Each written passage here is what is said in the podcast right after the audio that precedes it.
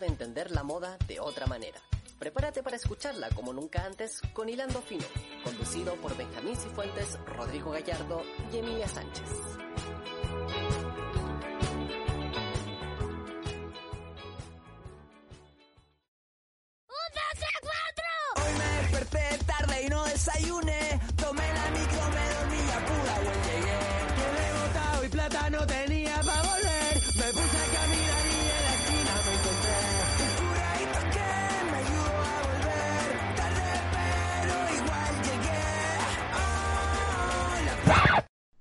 Admitámoslo, vestirse era mucho más fácil cuando íbamos en el colegio. Tener que usar el uniforme todo el día y todos los días nos da una opción segura y obligatoria por lo demás sobre lo que teníamos que ponernos.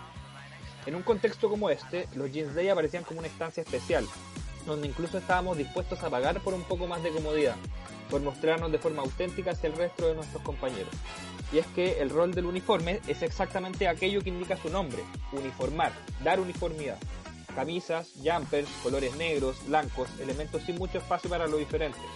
Ropa hecha con la intención de igualar un poco a todos entre sí, ya sea para bien, evitando la discriminación socioeconómica, alegan algunos, o para mal, suprimiendo la identidad personal. Una prenda con dos variaciones, una para los niños, otra para las niñas, sin más opciones. Pero incluso entre medio de este código tan rígido de vestimenta podíamos ver asomar cientos tintes de originalidad. Cabelleras rebeldes, camisas arremangadas, maquillaje fuera de regla, elementos que más de algunos nos trajeron problemas, enfrentándonos a la temida inspectoría. Al final, aunque fueran los pequeños detalles, aquí fue donde empezamos a forjar nuestro propio estilo. Es quizás un ejemplo más sobre cómo la moda nos afecta en todo, ya fuéramos los que desafiamos los códigos de vestimenta o aquellos que los seguían al pie de la letra. Es hora de desempolvar esos viejos uniformes, pues hoy día hilamos fino sobre la ropa de colegio.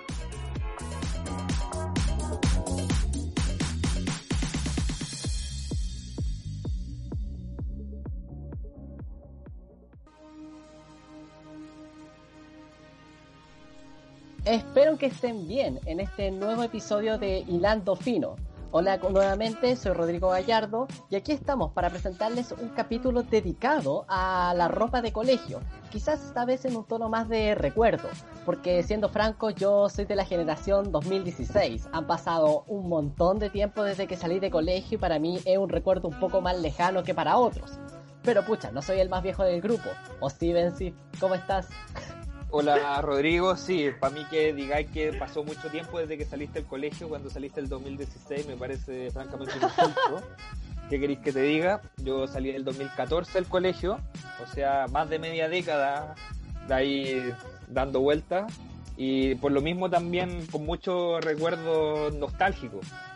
Por ahí habré leído la, como el comentario de que durante la cuarentena todo es como mirar hacia el pasado y un poco en ese ejercicio también vamos a estar hoy día hablando de la ropa de colegio desde como la mirada de gente que ya salió del colegio. No somos ninguno escolar, pero la Emilia fue la que hace menos tiempo salió del colegio, así que también ella quizás nos puede dar otro punto de vista. Emilia, ¿cómo estás?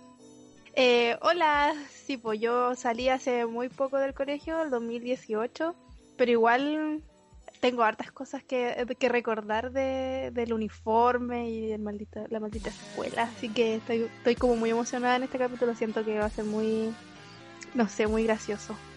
Mucha gente a la que pelar, porque para empezar quiero dejarlo claro, eh, el uniforme comenzaba con las peleas con el inspector. De hecho, tú entrabas al colegio y lo primero que te decían era, tiene el pelo largo, córteselo, o, ese o esa polera no tiene nada que ver con el uniforme. Y ya al tiro ahí empezáis con los problemas. Sí, mi inspectora, la inspectora general, ah, quitaba las cosas cuando no, cuando, no sé, pues yo fui varias veces con unos aros que eran igual grandes, pero tampoco tanto. Y como que varias veces me los quitó y me decía, ya, para, para como que se los devuelva, tiene que venir a buscarlo su apoderado. Y obviamente mi mamá jamás iba a ir a jugar al colegio por unos aros, entonces eh, perdí varios aros, varios piercing que quedaron en mano ahí de la, de la inspectora. Oh. Yo me considero una persona que no iba mucho contra la autoridad, era bastante Perkin en el colegio, debo admitirlo, con todas sus palabras. Pero, ¿qué pasaba conmigo? Que yo era una persona que era muy correctita, pelo corto, siempre uniforme en regla, pero a mí me crecía la barba muy rápido. Claro, pues yo no quería como que me pillaran ni nada, pero ni cagando iba a andar afeitándome todos los días con Gillette, porque el pelo del cuello es como el que te crece más rápido y estar afeitándome todos los días, de verdad lo encontraba una paja. Entonces me ponía unas bufandas, hacía como otras artimañas para que no me cacharan y bueno, casi siempre me cachaban y cuando me cachaban el inspector me mandaba a afeitarme con agua fría. Le daba una Oh. gilet usada, llena de pelo, con agua fría y jabón en el baño del colegio y te tenía que afeitar. Yo creo que a más de alguna persona le debe haber dado como una inspección sanguínea esa weá, yo no sé, weón, me, me daba mucho miedo esa, esa gilet. Oh, sí, no, la verdad es que era complicado. Yo tenía un compañero, eh, que le tengo todavía mucho cariño, que él siempre le gustaba llevar el pelo largo, porque era como de esa pinta así como rockero, así toda la cuestión. Y para evitar que lo retaran en inspectoría, lo que hacía era que se ponía un gorro para que se aplastara el pelo, ¿entendí? Entonces así como de cierta forma disimulaba el volumen. Pero la cosa es que como que los inspectores lo tenían casi fichado, era como que cada vez que entraban en la sala era como, caballero, sáquese el gorro. Y ahí se lo sacaba el pobre. Y siempre era como una pelea. A mí me daba pena, si al igual a uno le, ahora, ahora que uno tiene mucho más libertad a la hora de vestirse, uno les guarda cierto resentimiento a los inspectores, eh, aunque uno les te- haya tenido cariño en el pasado, porque te restringían en el fondo, restringían tu estilo y tu forma de expresarte. No sé qué opináis tú, Benzi.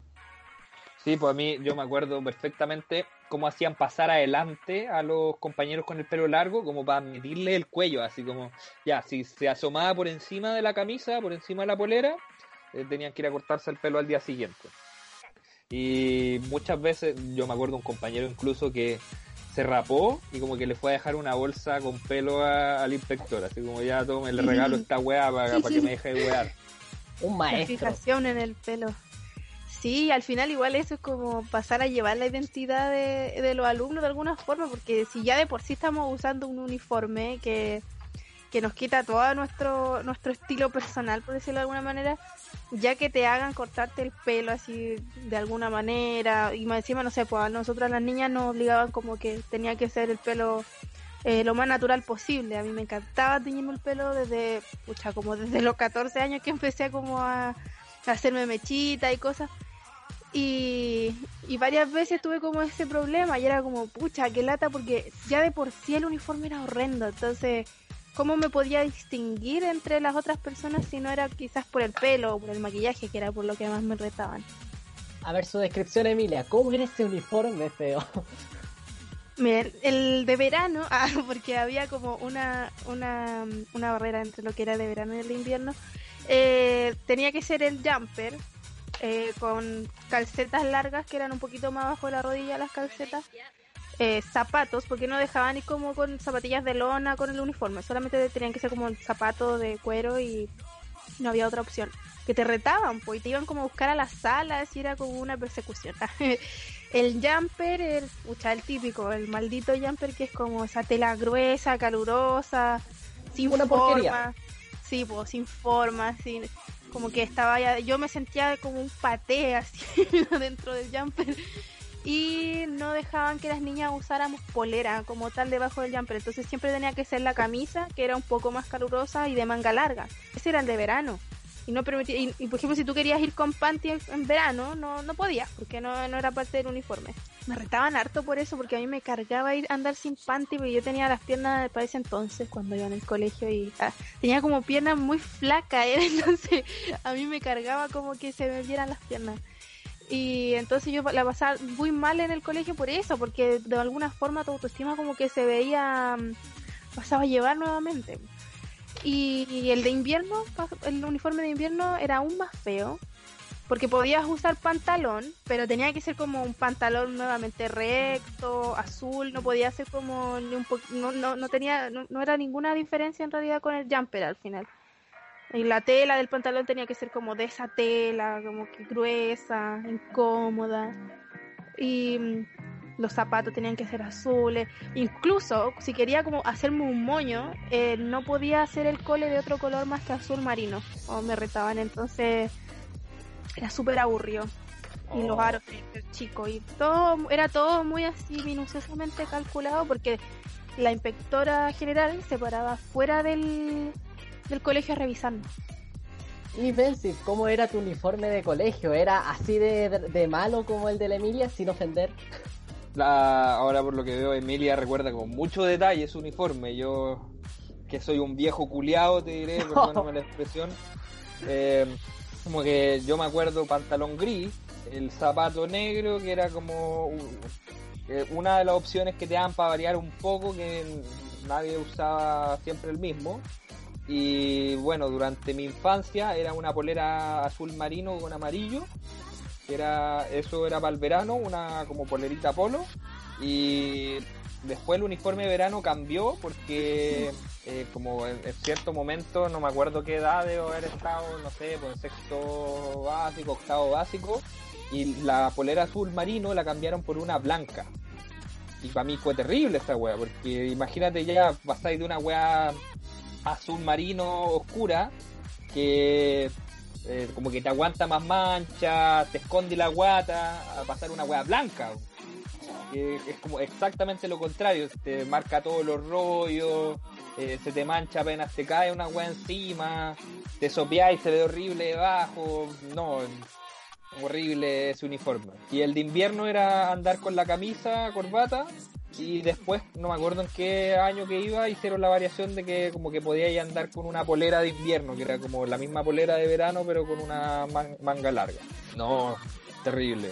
Hoy, en mi caso es un poco más complicado porque yo he pasado por seis colegios. Entonces, no es como que tenga un uniforme, tengo como seis distintos uniformes que he ocupado a lo largo de mi vida. Hoy pasé por casi todo el sistema, era como ocupar esos uniformes que eran solo buzo, el que era solamente camisa corbata con ese chalequito, el que era chalequito con polera de piqué y todo eso. Pero de los todos esos uniformes, el que más me gustaba era el del Sagrado Corazón de la Serena, porque tenía que ocupar camisita, corbata, pantalón plomo, eh, vestón. Para mí era como elegante la cuestión, era bacán. Aunque no supiera hacer el nudo de la corbata en ese entonces, de hecho me lo hacía mi madre. Y como anécdota, una vez mi madre le pidió indicaciones a mi abuelo sobre cómo hacer nudos de corbata. Mientras ella llamó a mi abuelo por teléfono y cuando mi abuelo le dio las indicaciones, mi madre lo hizo tan bien que casi se estaba ahogando, así como que era eh, eh, demasiado apretado. sí, pobre madre. Dentro de eso también aparecía, ya, lo mencioné un poco en la editorial, la instancia del Gym Day, porque era como todo lo contrario, porque como de estar tan obligado todos los días a usar la misma ropa, como que te dan un pequeño respiro y como que ahí veía ahí la cagada, no sé, pues de repente pasaba que alguien iba con una weá media desubicada, o que, no sé, pues yo me acuerdo muchas anécdotas de ese tipo. No sé si alguno tiene ahí algún recuerdo. Oh, ¡Ay, qué fome hablar del Jeans Day! Mi colegio era muy fome porque no- po- nos dejaban ir con jeans, pero teníamos que usar la polera que usábamos para educación física. Así que no era ¿Qué? como ir con ropa de calle, entonces para mí fue bien aburrido, además que los cobraban, como que el, jeans, el día de Jeans Day era para como hacer colecta de plata para algunos talleres o cosas así, o cursos que iban a, a tener paseo, cosas así, entonces como que tenías que pagar 200 pesos si querías ir con el jeans y, y sería porque te seguían exigiendo que fuera la polera del colegio, tenías que ir con zapatillas blancas, al final era mejor ir con el buzo nomás, ¿cachai? Entonces... Qué como- lata. Yo tengo una anécdota que me acabo de acordar muy chistosa que tengo tenía un amigo que en su colegio que era ¿cómo se llama este colegio? Ya lo olvidé, en Las Tarres creo que era. Que hizo una página del centro de alumnos alternativa, que no era la página del centro de alumnos, pero él creó una página y como que la promocionó también, le hizo pasar muy bien porque era la página del centro de alumnos como que compartía la web real y todo. Y en un momento como un día X compartió que había Jeans Day al día siguiente. Como mintiéndole a todo el mundo. Y quedó la cagada en el colegio, weón. todo el mundo llegó con ropa de calle y nadie tenía idea, como que nadie iba a cobrar ese Jeans Day tampoco, fue solo como por el afán del caos de que la gente pensara que había Jeans Day. Ay, Igual mira, buena, me hubiera gustado como pasar por eso alguna vez, como llegar, pero que lleguen todos como con jeans, porque varias veces me pasó que yo llegaba como con ropa, con el uniforme normal y veía como a todo el mundo con el jeans y era terrible, así como, oh, ¿de qué me perdí? Sí, pues ahí sería al revés, pero sería bacán que lo cumplieran así. De verdad, mis condolencias para todos los que estén estudiando todavía en el colegio de la Emilia, porque la cuestión parece casi cárcel. Aunque siendo honesto, Sí, como que to- como que toda la situación del colegio es como una cárcel, porque al final de cuentas estoy uniformado, estoy respetando toda esa cuestión. Sí, ya sé que este comentario lo ha hecho un montón de personas, pero a nivel de vestimenta es así. Igual, pensando en anécdotas súper chistosas, yo me acuerdo que cuando tú estás en cuarto medio, en mi último colegio, el sexto, teníamos una tradición que se llamaba el Pijama Day, que se trataba así como que podía ir un día de pijama. Naturalmente significaba que era que te levantabas con el pijama e ibas simplemente al colegio. Naturalmente había gente que era un poco más limpia y eh, tenía otro pijama preparado exclusivamente para ir ese día. No iban a ir con la cuestión roñosa con la que dormían. La cosa. Exacto. La cosa es que un día una compañera de una generación X decidió ir con un baby doll. Decidió... decidió ir con un baby doll al pijama day y quedó el medio escándalo en el colegio. De hecho, gracias a eso la directora clausuró, así como el pijama day lo bloqueó por dos generaciones. Yo fui así como la primera generación que eh, pudo haber ido. Hoy no, yo creo que estoy dando demasiados detalles. La gente va a empezar a sacar las fechas, va a empezar a calcular. Ya, pero eso voy a decir. Se montó una media polémica por un baby doll. Ah, Sí, hay harta anécdota chistosa, sobre todo como en este periodo de cuarentena donde como que no están pasando muchas cosas nuevas, acordarse el colegio igual es un buen ejercicio, aunque no todos lo pasaban bien tampoco, pero al final de repente las cosas buenas al mirar hacia atrás pesan un poco más que las cosas malas. Claro, claro. Igual por eso, como para empezar a hablar un poco del tema de las cosas malas y un poco el origen, es porque les tenía preparado esta sección llamada Dato Fino, nuestro clásico Dato Fino, con el origen en donde finalmente descubriremos cuándo a alguien se le ocurrió la idea de, ¿sabéis qué más? Todos tenemos que ir uniformados. Así que, ¿qué les parece que vayamos allí al Dato Fino?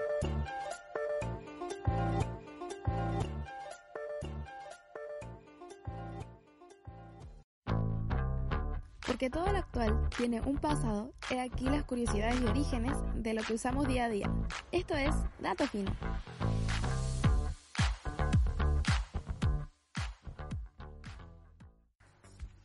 Bienvenidos nuevamente a Dato Fino.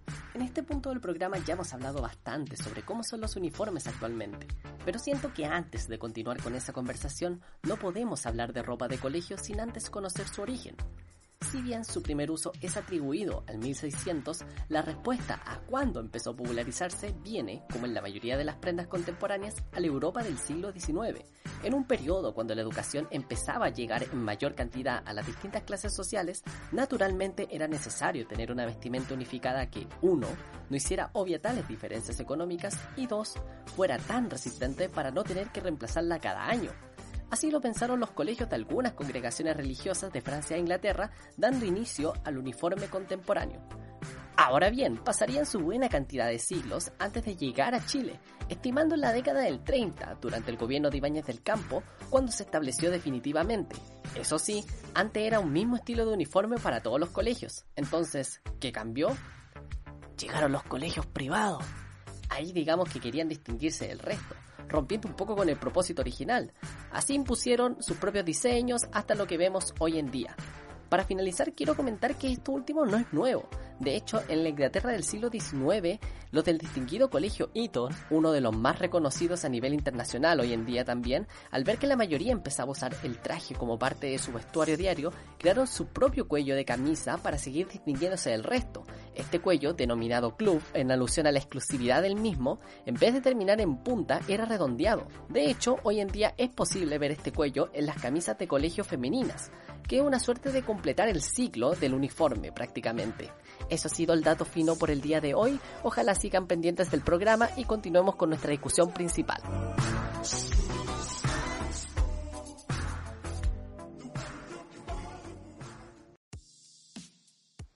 Qué interesante eso de respecto a lo de las camisas femeninas, que ahora igual se les llama blusas.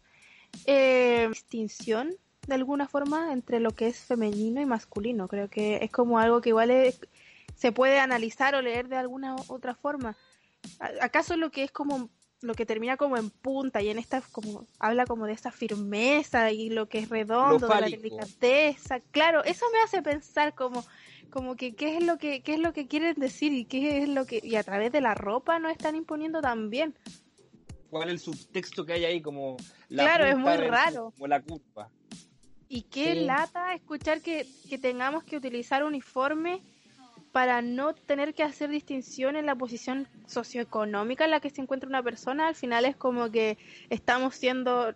¿Acaso no podríamos hacerlo de, por, por nosotros mismos eso? Como no discriminar al otro, no es, no es tan complicado quizás, pero lamentablemente al, al ser humano como que durante su historia se le han tenido que imponer cosas para que pueda actuar de manera eh, correcta, entre comillas. Yo creo que hay que empezar ahí a ver el, porqué de eso y quizás autocontrolarnos a nosotros mismos como seres humanos, que podemos razonar de alguna forma. No sé si eh, opinan algo parecido.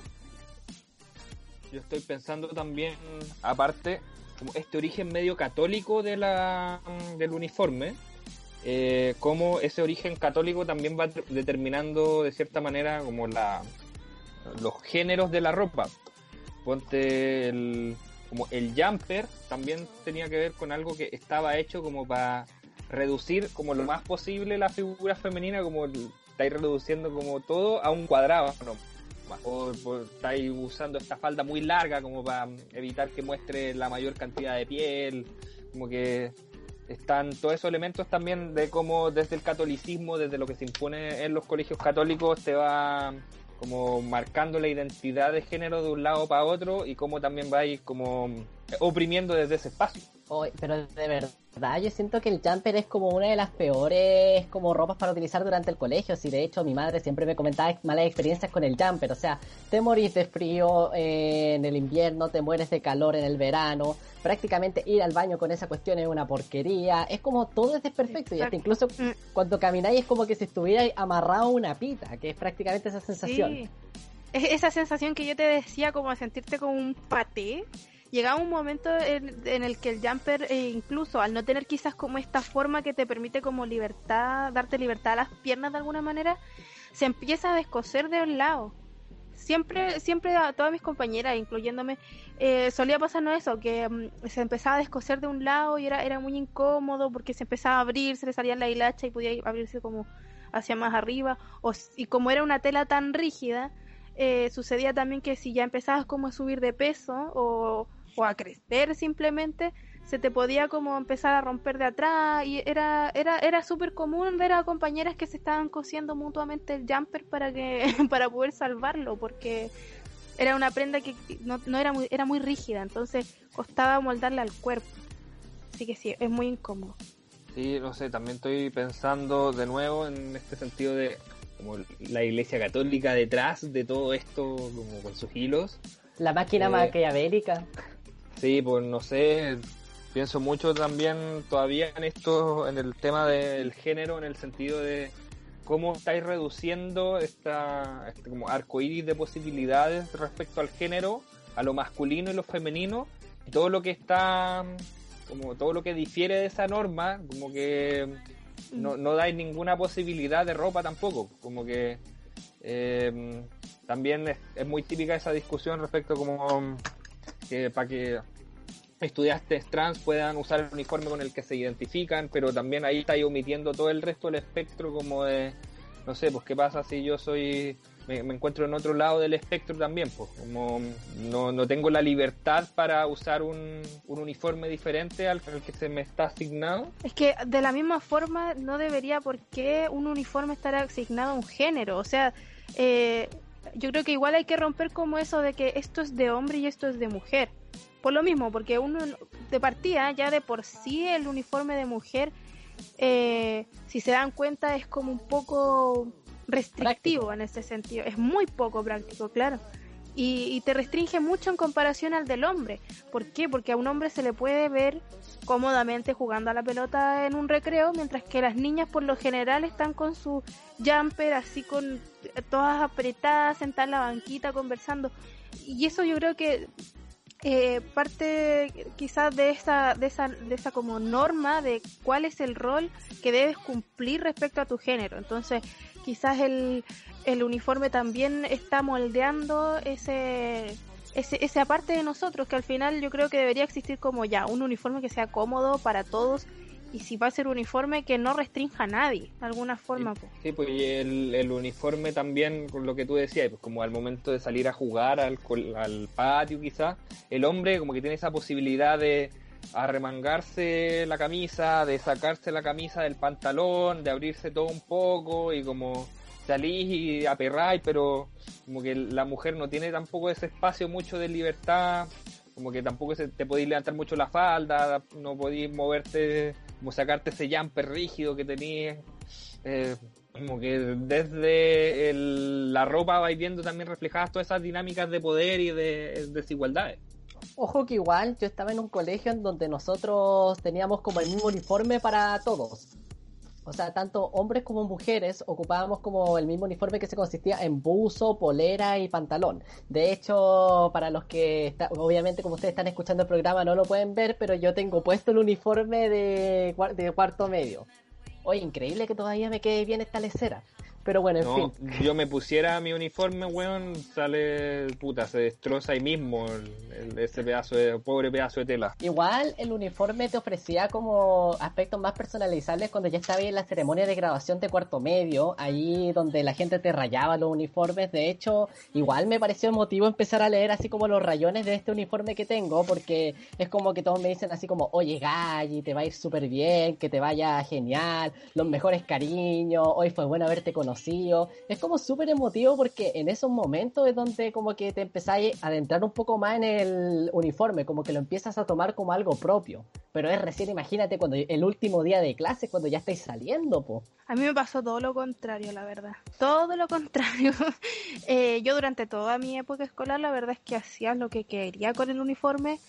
Eh, claro, pasé por esos malos ratos que siempre me estaban retando, pero era por una cuestión de comodidad más que de estética, porque yo utilizaba como polerones súper grandes, aunque cuando había que ir con buzo, como que te obligaban a ir con el buzo, la parte de arriba del buzo del colegio, y a mí me cargaba porque es muy raro que a mí nunca me quedó chica la parte de abajo, pero la parte de arriba con el tiempo me empezó a quedar como con los brazos cortos, y era como, me queda un año para salir de cuarto, no me voy a mandar a hacer otro bolerón de, del colegio. Entonces siempre tuve como esa relación, como que mi uniforme era muy propio, quizás no se parecía, no era exactamente como el que nos, nos obligaba a utilizar el colegio. Y al final del cuarto medio, yo no, no- no sentía que tenía una conexión tan grande con mis compañeros, porque no teníamos quizás los mismos valores. Y no sé, regalé mi, mi, mi uniforme a una persona que lo iba a necesitar más, entonces no necesité que me lo rayaran, nada. Y eso, creo que lo hice propio durante la estadía en el colegio, pero ya al final me deshice del completamente. A propósito de lo propio que decía la Emilia, quería recordar a uno de nuestros seguidores que nos respondió en Instagram, esta que hicimos hace algún tiempo sobre como que recordaban de la ropa de colegio, que él, nos comentó que dentro de la morfología de su cuerpo, él es una persona muy alta, Cristóbal, que le mando un saludo, y le quedaba mal su uniforme, no tenía como muchas tallas, muchas posibilidades dentro de donde se lo podía comprar, y se mandó a hacer un uniforme propio a patronato, y como al final contaba que le salió más barato y eh, de mucha mejor calidad. Y también era como típico eso, como el, niño pirata, yo me acuerdo, creo que fue como una rutina de Fabricio Copano que hablaba, como el niño que no se mandaba a hacer el uniforme en el mismo lado, sino que era como la copia que parecía un poco, o alguien que, no sé, pues también estaba la oportunidad de tener el uniforme heredado, podías mandar como a bordar tu nombre en una parte del uniforme como para que no se te perdiera cuando te estabas cambiando en los camarines. Había también todos esos espacios, digamos, como más intermedios de la ropa. Oye, Benzi, con respecto al tema del bordado de nombre, esa cuestión no funciona, porque aquí tengo otra cuestión que me pasó cuando iba en el colegio. Eh, a mi madre siempre me bordaba así como los nombres, así como RG, Rodrigo Gallardo, para que estuviera bien claro que ese uniforme era mío. Un día la cuestión se me quedó así como en el patio. Así que dije, ya se me perdió, voy a ir a buscarlo en el lugar donde están todas las cosas perdidas, que es como eh, la sala de las cosas perdidas, que es como una montaña, así como una montaña de buzos, poleras, uniformes. Mira, te juro. Todo hediondo. Exacto, prácticamente. Mira, El pote de colación que está pudriéndose. Está todo Claro. de aspiración, no sé, asqueroso. claro, de hecho tú podís llegar ahí desnudo y te así todo un uniforme, así como boxer, calcetines, de todo. No, pero La cosa es que yo empecé a buscar, empecé a buscar, empecé a buscar y la cuestión desapareció. No lo encontré. Dije, ah, por la cresta. Esto fue en tercero medio. Dije, ya, filo, me voy, me van a tener que comprar otro. Salto cuarto medio cuando estoy saliendo en plena ceremonia de graduación y me estoy abrazando con todos mis compañeros y uno de ellos se me acerca y me dice, ay, felicitaciones, chao. Y de repente yo lo miro y veo que hay un polerón que le está ocupando que dice RG. Y yo le digo así como, chiqui, esa cuestión es mía, ¿no? Y él me dice, ¿qué? No, si esta cuestión es mía. Y dije, a ver, ¿dónde la encontraste? Si yo la encontré las cuestiones que de las cosas perdidas, yo decía, esa lecera es mía, es RG, Rodrigo Gallardo. Y decía, oh, mira tú, ¿y quieres que te lo devuelva? Y yo le decía, chiqui, te estoy viendo ahora, ¿cómo carajo querís? Quédatelo nomás. Y él decía, ah, buena, gracias. Y pucha, esta es la cuestión. El Grabarlo- tampoco lo volvió a usar. Sí, pues yo creo porque él también estaba como a punto de salir, pero fue gracioso encontrármelo justo el último día de clase mío. Sí, pues también entre medio yo pienso en como todos los otros espacios que te da un poco el uniforme para innovar, como el típico otaku con los guantes sin dedo, las chapitas en la mochila, los distintos gorros, las bufandas, como los polerones que uno usaba arriba, como que dentro de eso también uno se iba forjando una imagen un poco diferente del del lado. No sé, me imagino, por ejemplo, como dentro de este espíritu nostálgico, me acuerdo de El Reemplazante, y como tú veías a todos los personajes, y no sé, pues el Michael tiene su, su típico gorro, el cada personaje tiene sus diferentes matices dentro de un mismo uniforme como muy muy empaquetado. Y así es como, así es como nos, nos podemos ir como dando forma dentro de este uniforme que nos quita todo lo que es propio y, pasa a llevar nuestra identidad nuevamente. Entonces, ¿por qué no pasamos al consejo fino de esta semana en la que yo les voy a contar acerca de cómo podemos darnos un poquito más de ese toque personal a nuestro uniforme?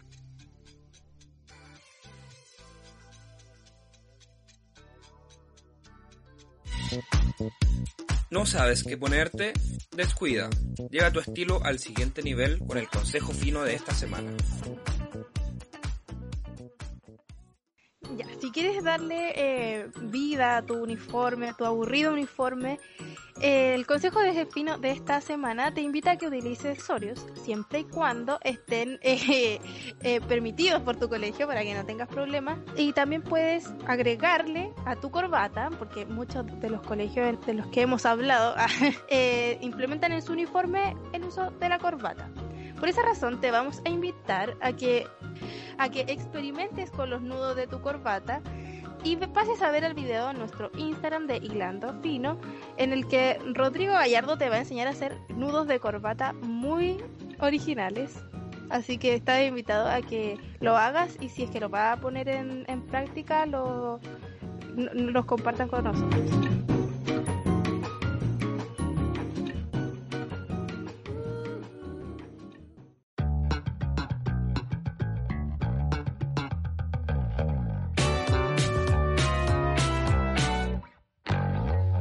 Me acuerdo cuando chico tenía una de estas corbatas como con elástico.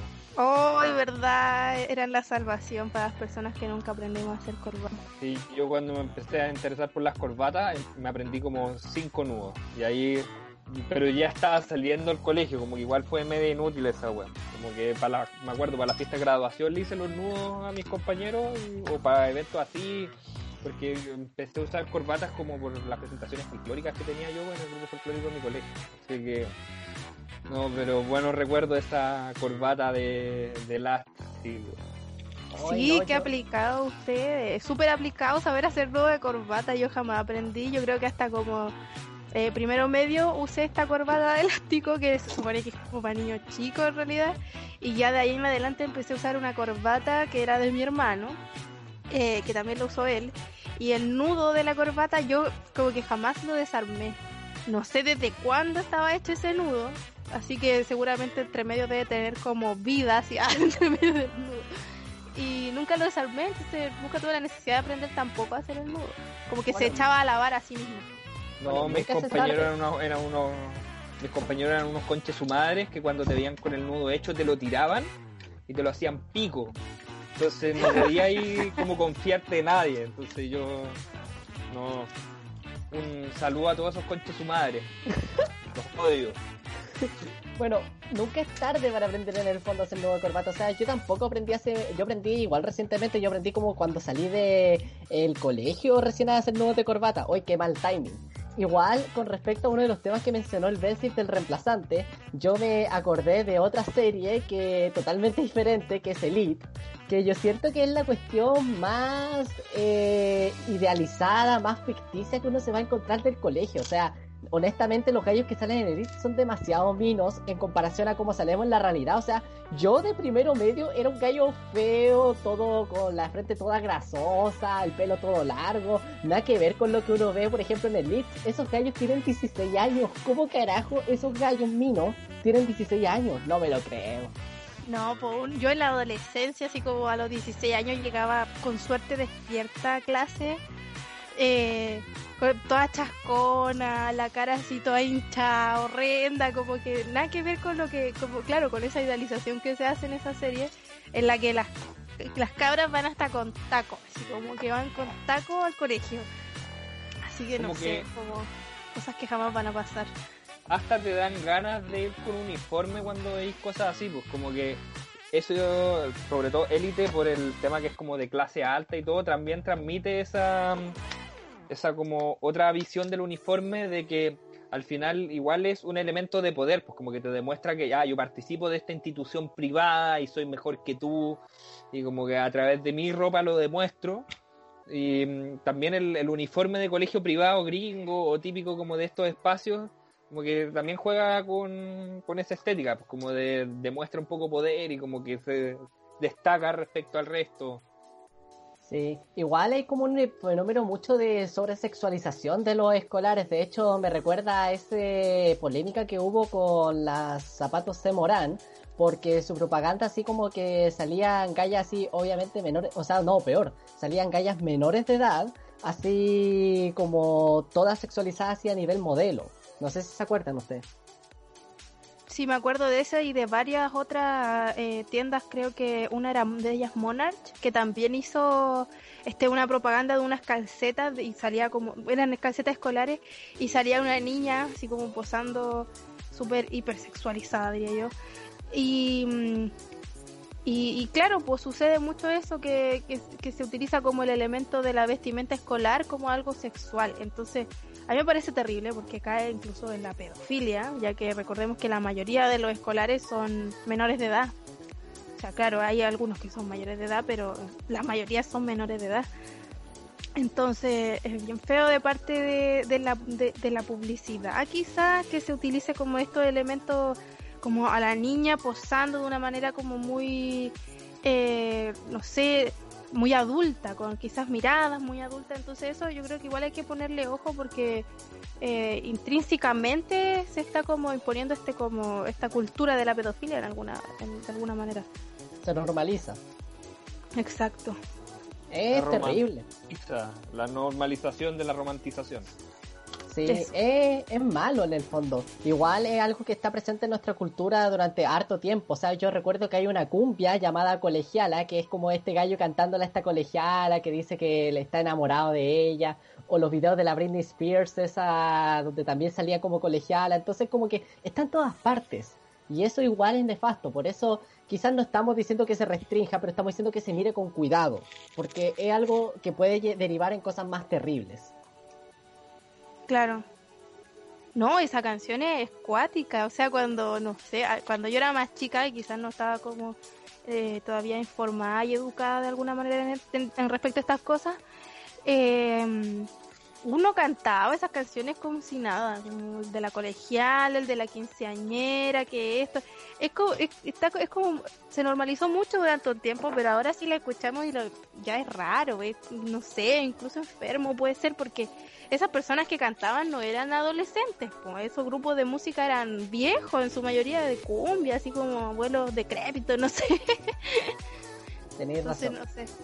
Me retracto. Hay que re- definitivamente siento que hay que restringirlo. Ahora sí, yo siento que es más prudente porque el hecho de mencionarlo ya puede derivar en que más gente se sienta así como coercionada a poder hacer esas acciones. ¿Qué opinas tú? No, pues, No sé, yo sigo pensando en este videoclip de Britney Spears, visionaria por lo demás, marxista, eh, que dentro de todo como que es una sexualización muy brígida, pero por lo menos en ese videoclip que eh, Give Me Baby One More Time será, eh, que lo hace como dentro de un colegio, como que ahí igual ah, tiene una visión que está muy sexualizada, pero lo hace también desde una perspectiva media irónica porque es un colegio católico, es como el uniforme de colegio católico, y como que te da cuenta también como de esa sexualización que existe dentro del, del espacio del uniforme católico que como a pesar de que te intentan como imponer la como la falda al- a la rodilla, como que incluso como con todos los límites que podáis tener, como que igual existe esa sexualización media patriarcal en el sistema que como los degenerados al final van a ver cualquier weá de, de cualquier manera, ¿cachai? Como no importa la, como las trabas que le pongáis entre medio. Es como lo que hablábamos nosotros, que en el fondo sería bueno que uno como en el colegio pudiera expresar mejor su libertad, el poder desenvolverse mejor en el colegio, así expresando cómo uno se viste realmente. Pero supongo que es como exagerado al extremo. Grande Britney Spears, solo eso voy a decir. Bueno, y con esto vamos llegando ya al final de este capítulo. Siento que nosotros personalmente lo pasamos muy bien recordando esta etapa del colegio desde esta perspectiva media nostálgica, pero también crítica. Bueno, lo invitamos a escucharnos la próxima semana también por la señal de Radio Juan Gómez Millas, eh, los jueves a las 7 de la tarde. Como siempre también nos pueden encontrar a través de Spotify. Si no tienen Spotify descargado, pueden encontrarnos también por la señal de Evox de la Radio Juan Gómez Millas. Y a través de todas nuestras redes sociales, que son en Instagram, hilando.fino, va,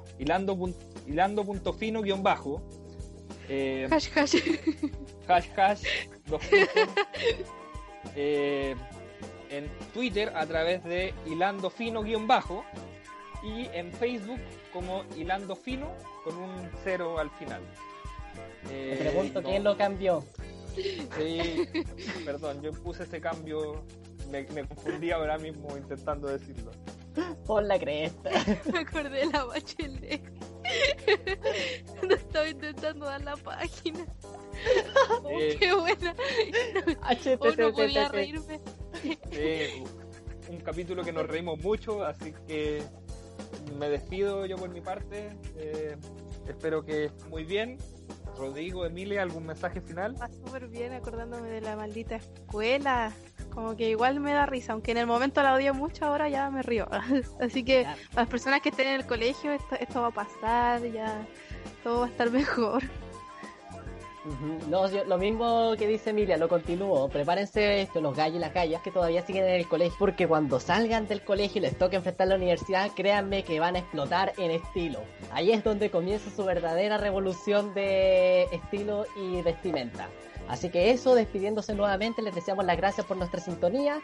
Quédense para más episodios. Hasta luego, hasta pronto, que les vaya bien. Chau, chau.